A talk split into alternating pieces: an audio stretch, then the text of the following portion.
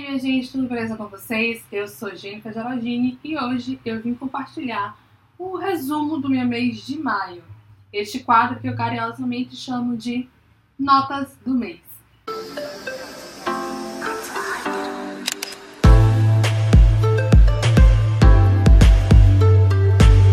Então vamos lá, eu vou começar com as leituras, com os livros. E eu devo dizer que maio não foi um mês muito legal para mim, em relação à leitura e tá tudo bem. é, eu tinha alguns planos interessantes de leitura, mas infelizmente eu não consegui realizá-los por conta de outras demandas. Eu peguei alguns frilas para dar aula e quem é professor sabe que não tem só o momento da aula, mas também tem o pré e o pós-aula. Então, é planejamento de aula, planejar atividade, corrigir atividade e, obviamente, estudar, né, para dar aula, consultar material para dar aula. E isso leva um tempo considerável. Então, infelizmente, eu precisei deixar algumas leituras para depois, né? Mas, sério, eu já passei da fase de me sentir culpada por não seguir à risca o meu cronograma de leitura, principalmente se for por conta de outros projetos que no momento são mais prioritários. Mas eu tinha o compromisso de ler o livro 1984 para o Clube do Livro Alagoinhas. E eu li, tá? Eu li, foi uma releitura muito boa de fazer. Se você ainda não teve a oportunidade de ler 1984, fica aqui a minha recomendação para que leia. É uma distopia super famosa, né? Super famosa mesmo. E fala muito sobre como é o processo de estabelecer um regime é autoritário.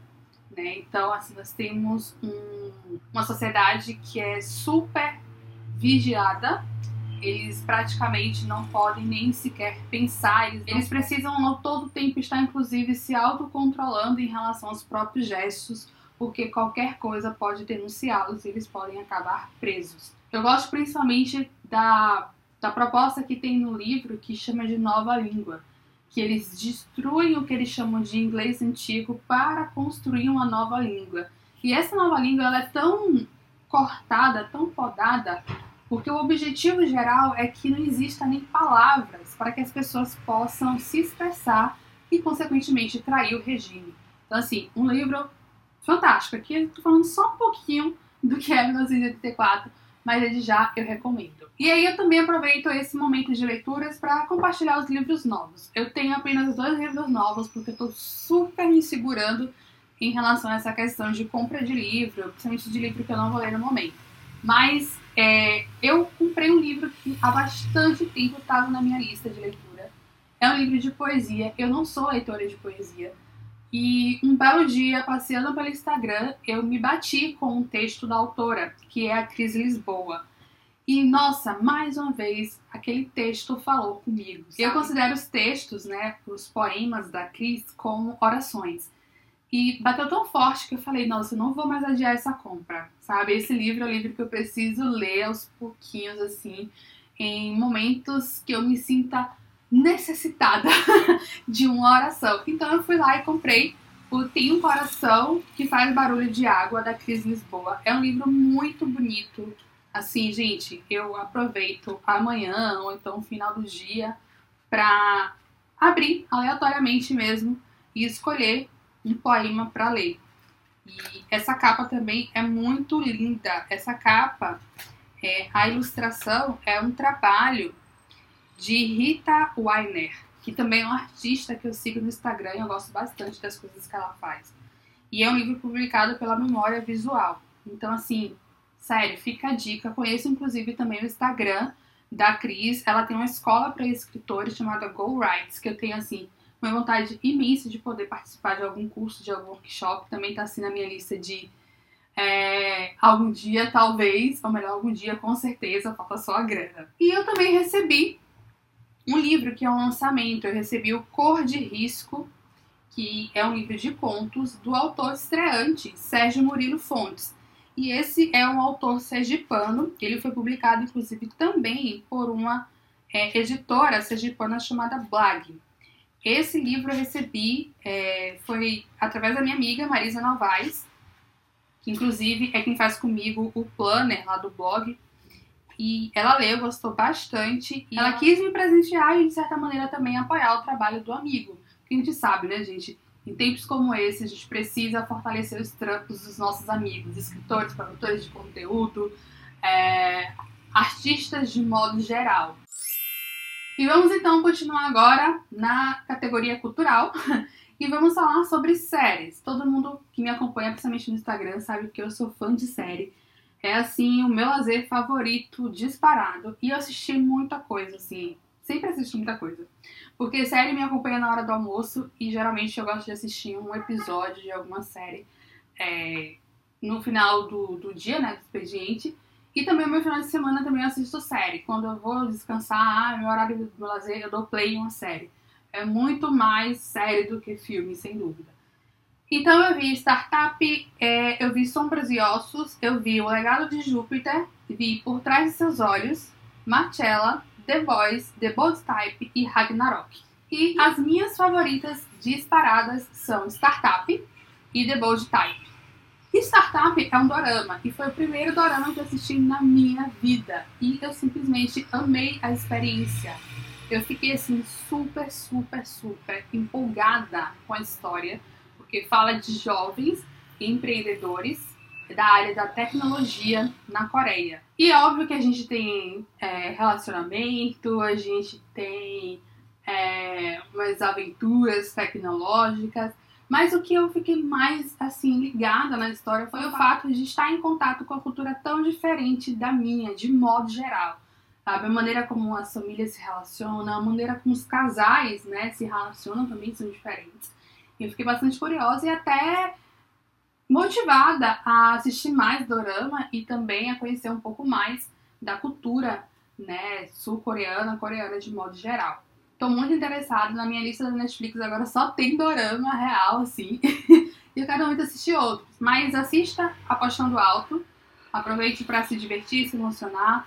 Eu acho também que dá pra gente tirar algumas lições aí da vida, principalmente relacionada à carreira profissional, né? Que tudo bem fazer nosso network, tudo bem ter contatos profissionais, mas em algum momento a gente vai precisar criar laços mesmo, sabe? De irmandade para fazer um negócio prosperar. E a outra série que fez a minha cabeça durante maio foi The Bold Type. E eu acho que muita gente está falando sobre essa série agora.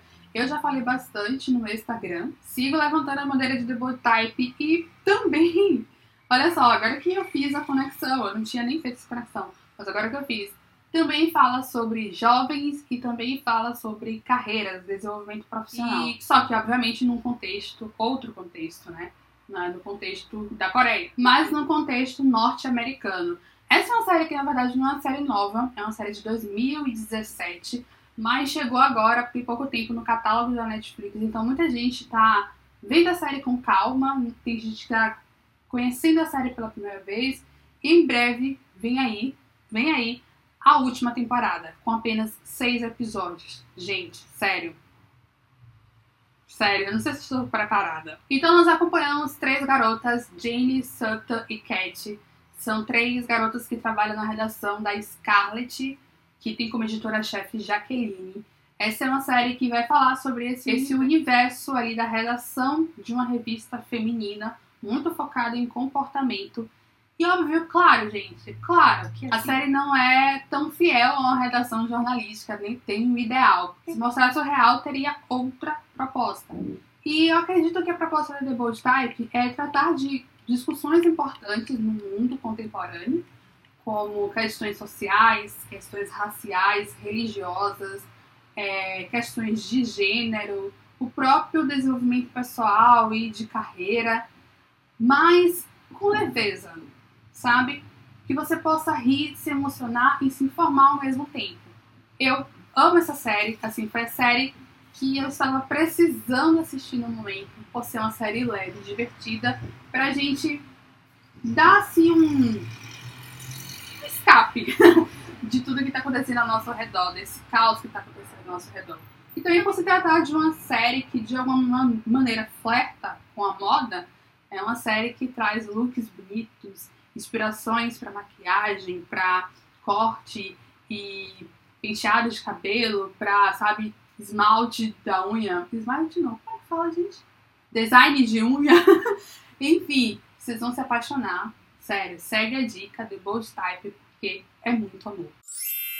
Sim, vamos falar agora de filme. Eu tenho tirado o domingo pra assistir um filme. É algo que eu comecei em maio, bem despretensiosamente, mas eu tô gostando muito. Então todo domingo eu estou vendo um filme. E geralmente são filmes assim mais antigos, filmes que eu sempre quis ver e por algum motivo eu não vi, filmes que todo mundo comenta e eu simplesmente nunca vi. Justamente por ser, por não ser uma pessoa de filme, mas de série, né? E aí eu, eu vi alguns filmes. Eu vi Uma Doce Mentira, vi A Mulher da Janela, vi As Virgens Suicidas, vi Má Educação, John Wick e vi Power Rangers. Power Rangers, na verdade, foi um filme que eu já tinha visto logo quando estreou e eu vi agora porque eu particularmente gosto da história, mas o filme poderia ser melhor. A Mulher na Janela é uma estreia da Netflix do mês de maio. Queria muito que fosse um filme muito melhor do que foi. Mas aqui eu quero destacar As Virgens Suicidas. Eu nunca tinha assistido esse filme. Já vi muita gente falar, principalmente por conta da direção da Sofia Coppola. E, gente, que filme interessante. Sério, que filme interessante. É, eu acho que a, a direção da Sofia tem uma, um olhar subjetivo, um olhar nos detalhes. Deixa o filme muito mais íntimo, um clima mais enigmático ao filme, né? Aqui a gente tem uma história de umas irmãs, né? Que primeiro uma comete suicídio e depois as outras vão se suicidar também. E fica a grande questão, né? Por que, que meninas tão belas, com um possível futuro pela frente maravilhoso, tinham essa ideação suicida? E a gente vai perceber ali nos mínimos detalhes com um olhar atento, com um olhar mais cuidadoso, que o motivo é justamente a repressão feminina, tanto que elas eram reprimidas dentro de casa, a educação que elas recebiam por serem mulheres. Elas viviam sob constante controle por ser mulher, né? Então assim, filmão maravilhoso. Eu amei ter conhecido, fiquei bem interessada inclusive de ler o livro que deu origem ao filme, que é também um livro super comentado e indicado. E agora vamos aos fatos da vida. Eu sempre trago algo da minha vida para compartilhar aqui nesse resumo do mês.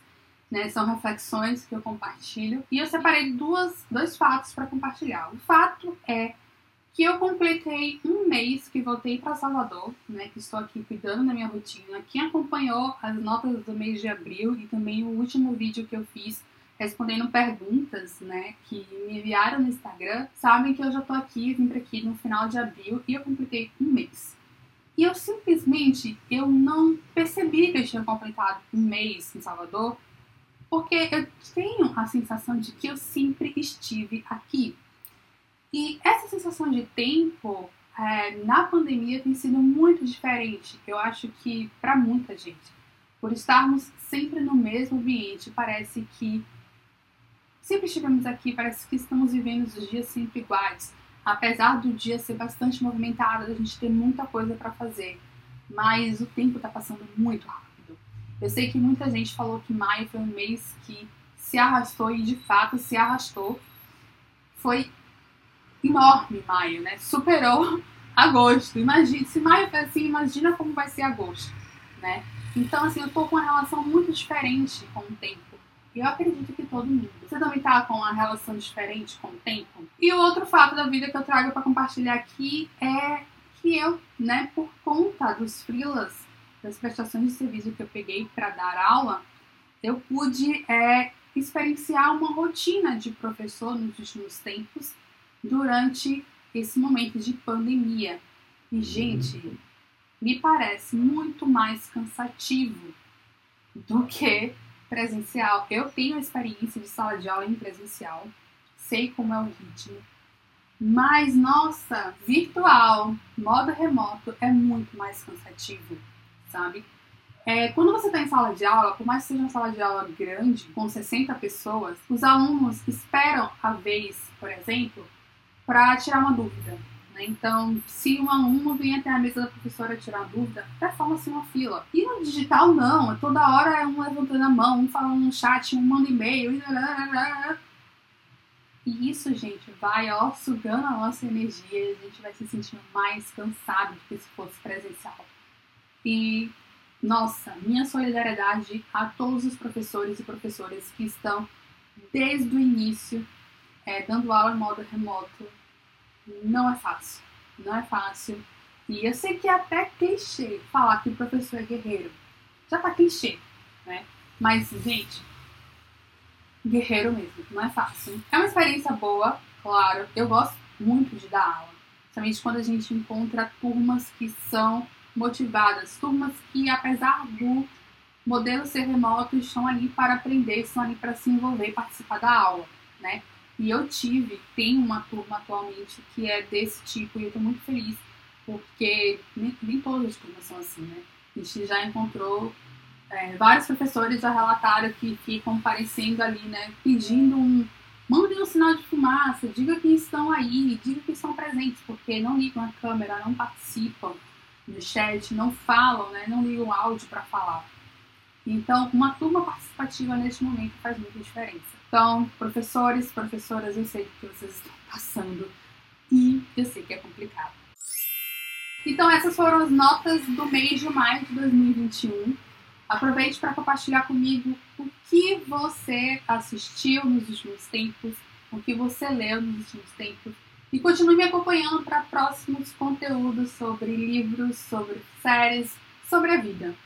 Até a próxima. Beijão. Tchau.